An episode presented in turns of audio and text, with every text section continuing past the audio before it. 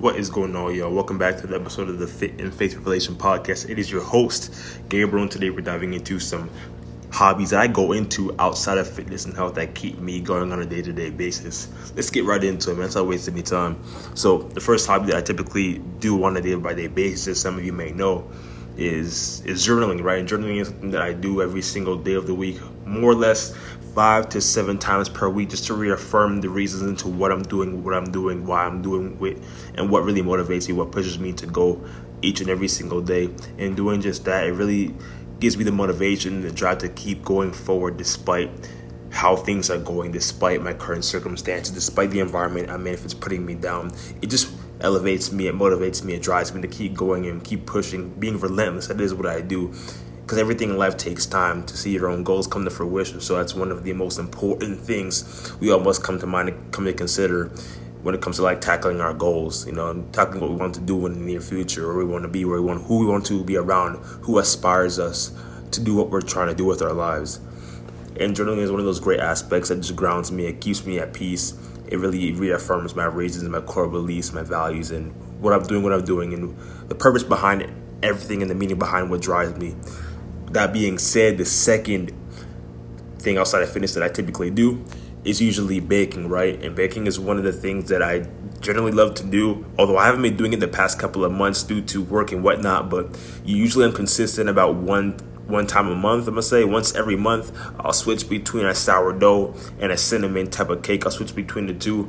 Although I don't like the process of actually baking because that's the most boring thing about it. But being able to actually taste the cake be able to put in the hard work that you put in when you actually made a cake to where you can take it right now and actually savor it is actually the best thing about baking itself as well as not cleaning up after yourself. But baking is one of those things that i typically do once a month. Uh, it just calms me down you know it brings me at state it brings me to a peace of mind. And i'm able to have fun while doing it that's the best thing about it. So the third thing that i typically do outside of fitness and health is shooting pool. Now i typically go shooting pool about twice a month. It's one of those things that I would go with my family sometimes. Sometimes I wouldn't. But you know, going to shoot pool, being able to rack up the rack up the pool balls itself, being able to hit the balls, something about just hitting the balls in general, the clattering sounds, and watching the balls ricochet off of each other. It's it's really it's real smoothing, you know. Being able to play the game with with family or friends is even better for the most part. Being able to just see the smile on each other's faces while you're going out there having fun racking at the balls and playing a game. It's even better when you actually have wages, when you make a wage and put up 20 to 30 bucks, maybe 50, and just to see who wins the game, you know, make it a little bit interesting. You know, those are what really keep me at bay in terms of outside of fitness and health, and it's what keeps me at a peace of mind.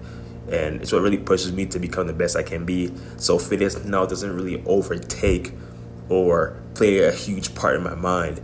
And last but not least, the, the final thing that I really do and that, that really keeps me at bay in fitness and health is really just writing documents or blogging per se, right? And providing value on on um, topics. Ideally, not always about fitness, but outside of fitness as well, in terms of like mindset, you know, in terms of the cognitive aspect of the brain, how we think, um, in terms of outside hobbies that really help to really change people's life. What really motivates people internally and externally to achieve the things that they want to achieve in this life and there are just like so many different topics that I really write documents and blog about. But you know, that's for another time to really go into full display on it. But those really are four key things or four hobbies that per se that really keep me going every single day of the week. It's what drives me to become a better version of myself. And being in the long game, fitness and health if you're not even where you want to be in towards achieving your ideal physique, just know that's that it's it's a, it's a gradual process and it's going to take time to actually see results. And this is not something that you can't really speed up the process with or without help.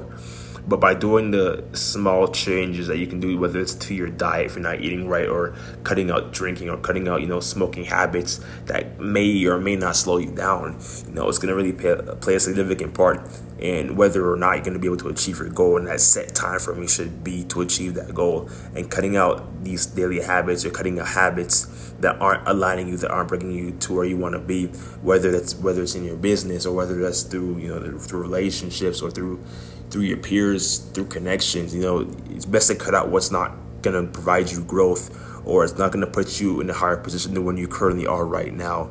And anything is possible to achieve in this life as long as you put your mind to it. It's just certain things that have to go in order for you to see significant, in order for you to see major results that are going to come as a fruit from what you've decided to cut off from that standpoint. And always be sure to remember to develop key habits outside of work that's going to really put you at ease. Whether it could be, it could be gardening, man. It could be, you know, handing out flyers. It could be some other task that's to take you away from your current lifestyle, the way that what you typically go through on a day to day basis. You know, having that, that little go to space.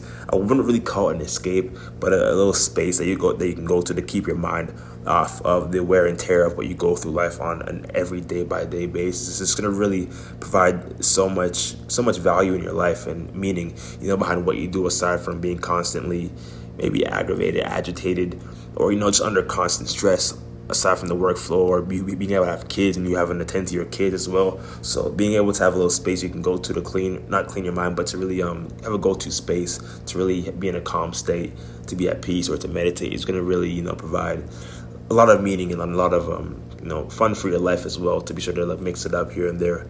But appreciate y'all for tuning in. If any of you guys got any value from this podcast, be sure to share it with a friend, share it with a family. Be sure to subscribe to the Spotify as well. That's going to be it for today's episode. For this Faith and Fit revelation of this podcast, we'll catch y'all in the next session. Peace.